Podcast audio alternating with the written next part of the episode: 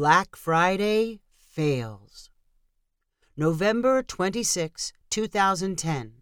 Scranton, Pennsylvania, USA.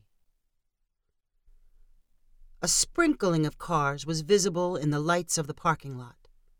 Frost was already growing on their windshields. Danny Fredericks got out of his hatchback and checked his watch. 3:30 a.m.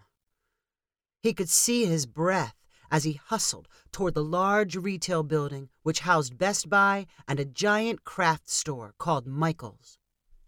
A line of people leading away from the Best Buy entrance had already formed along the sidewalk bordering the building.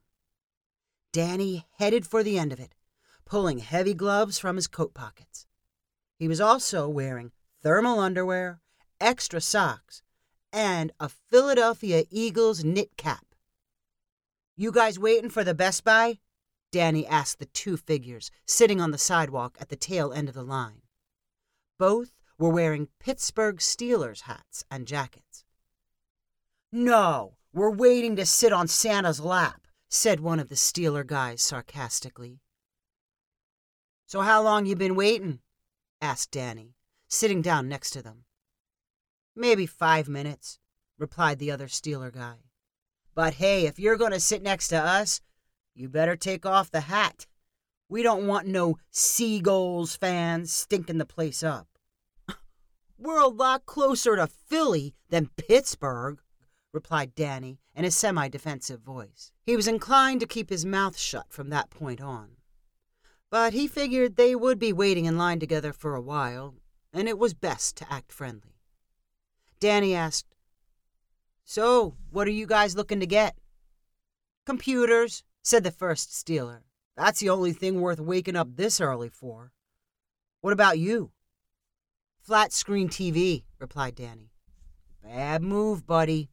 They'll stick it to you on those TVs, replied the Steeler. Danny did not bother to argue. He looked away dismissively from the pair of pasty faced know it alls. They had obviously not bothered to look at the Best Buy website. Each store location was practically giving away 32 inch Panasonic flat screens for $200. According to what Danny had read, a store would only get 10 of that model to lure in customers. If the two losers in front of him did not want a TV, that gave him a better chance at getting one. Danny had not planned to arrive alone. He had talked up the Black Friday sale to all his friends and cousins. His friends bailed on him when they looked up the weather forecast. During Thanksgiving dinner, he thought he had convinced at least one of his cousins to come along. Danny promised to buy him breakfast, but that did not mean much while his cousin was still stuffed with turkey and mashed potatoes. The cousin bailed too. Danny made a last ditch appeal to Marcus, one of his friends who also wanted a TV. But Marcus said there was no way he was staying up all night for one. You won't have to, Danny assured him. We're going to time it so we only wait the minimum time necessary. I've got a system. I'm not waiting at all, and I'll still get a TV, Marcus claimed. What are you talking about? How are you going to do that? I've got a system too, replied Marcus. Danny's system relied on estimating how long the line would grow overnight. Sure, he could have gotten right to the front of the line as soon as he was done with Thanksgiving dinner, but he did not have to be the first to the TVs. All he needed was to be in the top 10, and not everyone in line was looking for TVs. Like the two clowns directly in front of him, some people were after computers or washing machines. Danny figured 3:30 was the sweet spot for spending the least amount of time in line and still getting what he wanted. While he was sitting in the actual line, Danny worried that he had miscalculated. He counted bodies and came up with 110. That was more than he had anticipated. It was more than the online discussion group estimated for the average Best Buy.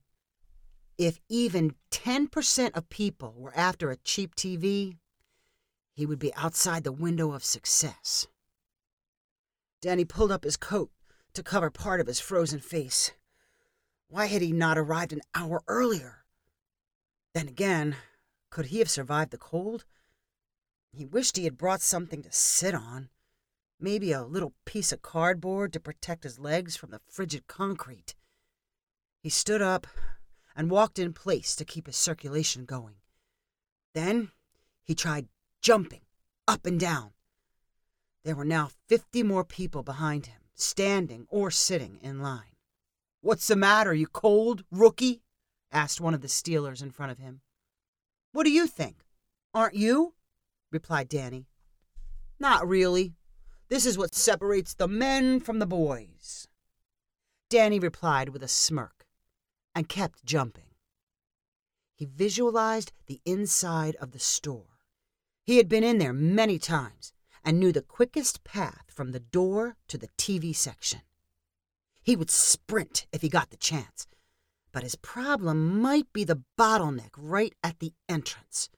If the employees at the door made people walk in slowly in single file, by the time he got to that point, sprinting was not going to help. When the line began wrapping around the corner of the building, Danny's hands were freezing despite the gloves. It was nearing 5 a.m.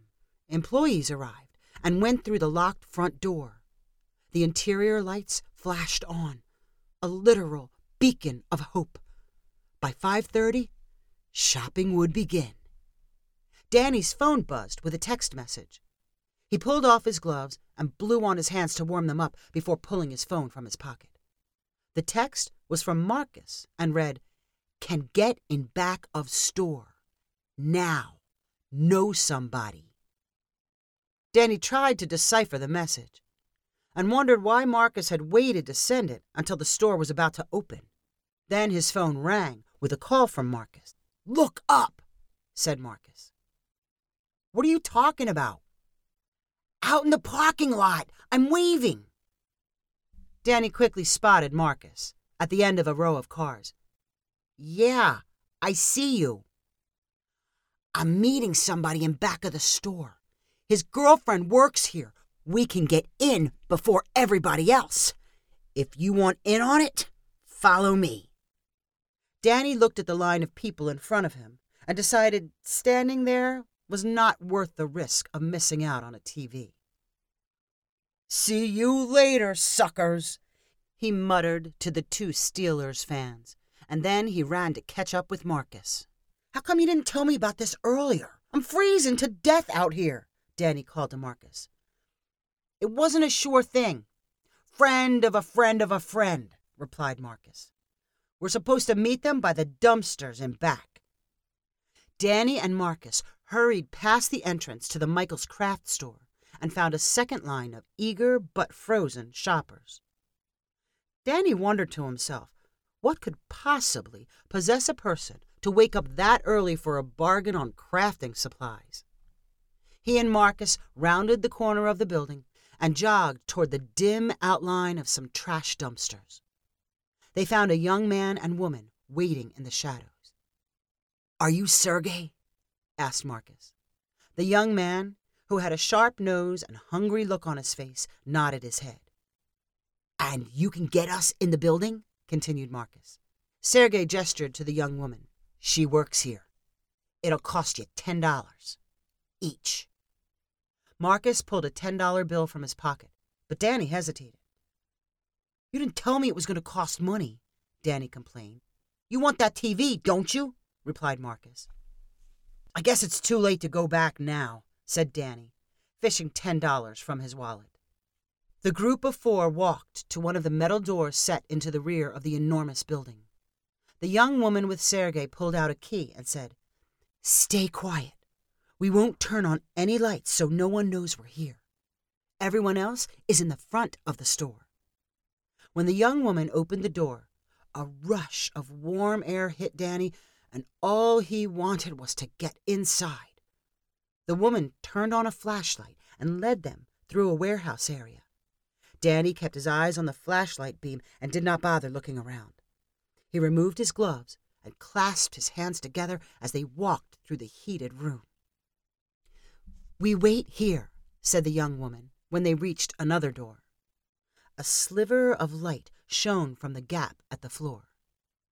When we hear people running around, we'll walk out and blend in. No one will know. Danny rubbed his hands together and pulled off his hat.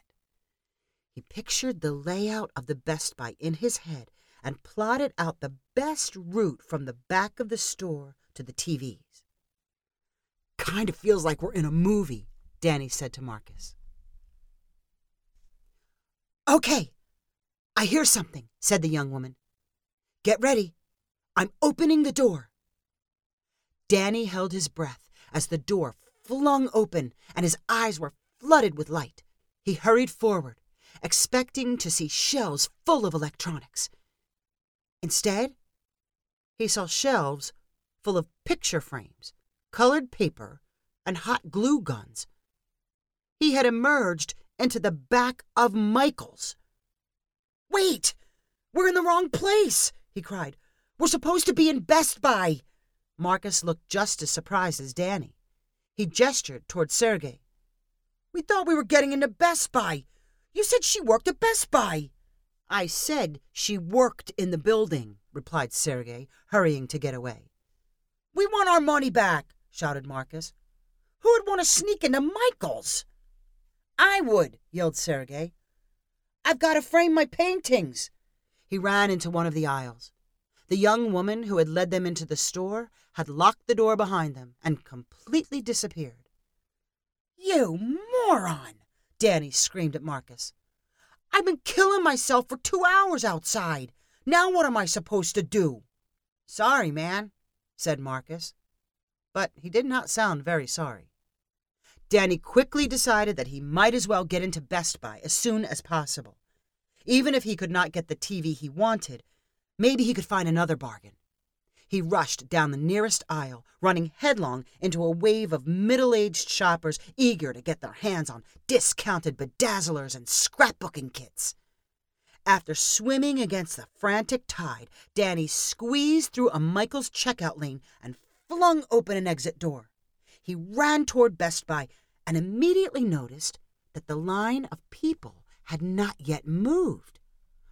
Michael's must have unlocked its doors a few minutes earlier than Best Buy's planned opening. Danny raced back to claim his former spot behind the Steelers fans. Hey, guys! Thanks for saving my place, Danny said in the friendliest possible voice as he strolled up to the sidewalk he had abandoned. What are you talking about? We didn't save anything for you, replied one of the Steelers guys.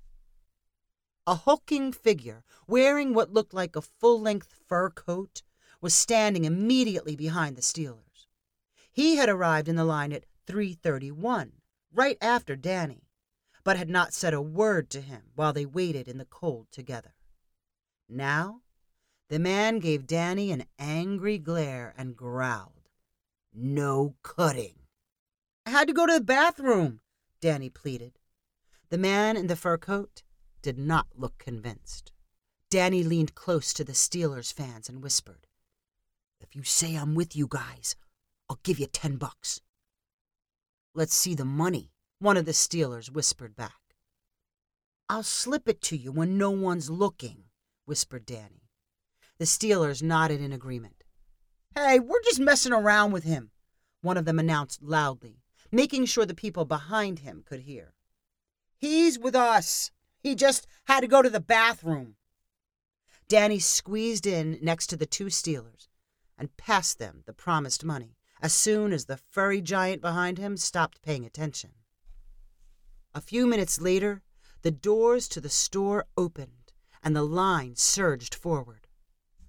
Come on, come on, Danny said under his breath, trying to mentally unstick the human blockade at the door. He remembered his plan and his route. As soon as he felt the warm interior air, he swerved around the barriers at the entrance and sprinted. When Danny reached the store's far corner, he found a wall of TV screens showing the same movie. TVs and boxes were stacked on the floor. None of them were the 32 inch Panasonics he was looking for, and none of the marked prices were anywhere close to the $200 target he expected. Danny ran back and forth, hoping he had overlooked where his TVs were hidden. He stopped next to the first employee he found. Where are the 32 inch Panasonics? Danny asked breathlessly. We don't have any, replied the already grouchy employee. Your website says you're supposed to have them for $200. Well, what do your eyes say? Sometimes the website is wrong. They aren't still in the back somewhere? pleaded Danny. The only things for sale are what you see around you, the employee answered sharply. Danny wandered aimlessly among the TVs. He had warmed up and unbuttoned his coat. He felt so exhausted and disappointed. He dropped to the floor in the middle of an aisle and just sat there. Other shoppers ignored him while shuffling past. He took off his coat and folded it into his lap. After a final peek under the TV shelves, Danny stood and walked toward the front of the store. It seemed like such a shame to be there so early and leave empty handed. When he passed a stack of portable speakers marked $20 and half off, he grabbed a pair and paid for them with his credit card. Danny was feeling pretty good about his speaker purchase until he remembered he had already paid $10 to get into Michael's and another $10 to cut in the Best Buy line. The speakers had essentially cost him $40, full price. He let out a long sigh as he laid the speakers on the back seat of the car. He dialed Marcus's phone. Hey, where'd you go? asked Marcus when he answered. Don't worry about it. You owe me breakfast. This was read for you by Beth Ann Reed. If you enjoyed this story, please rank it on the website 500ironicstories.com. Please subscribe on the website to get weekly updates as new stories are posted. And please share with friends using the convenient links available.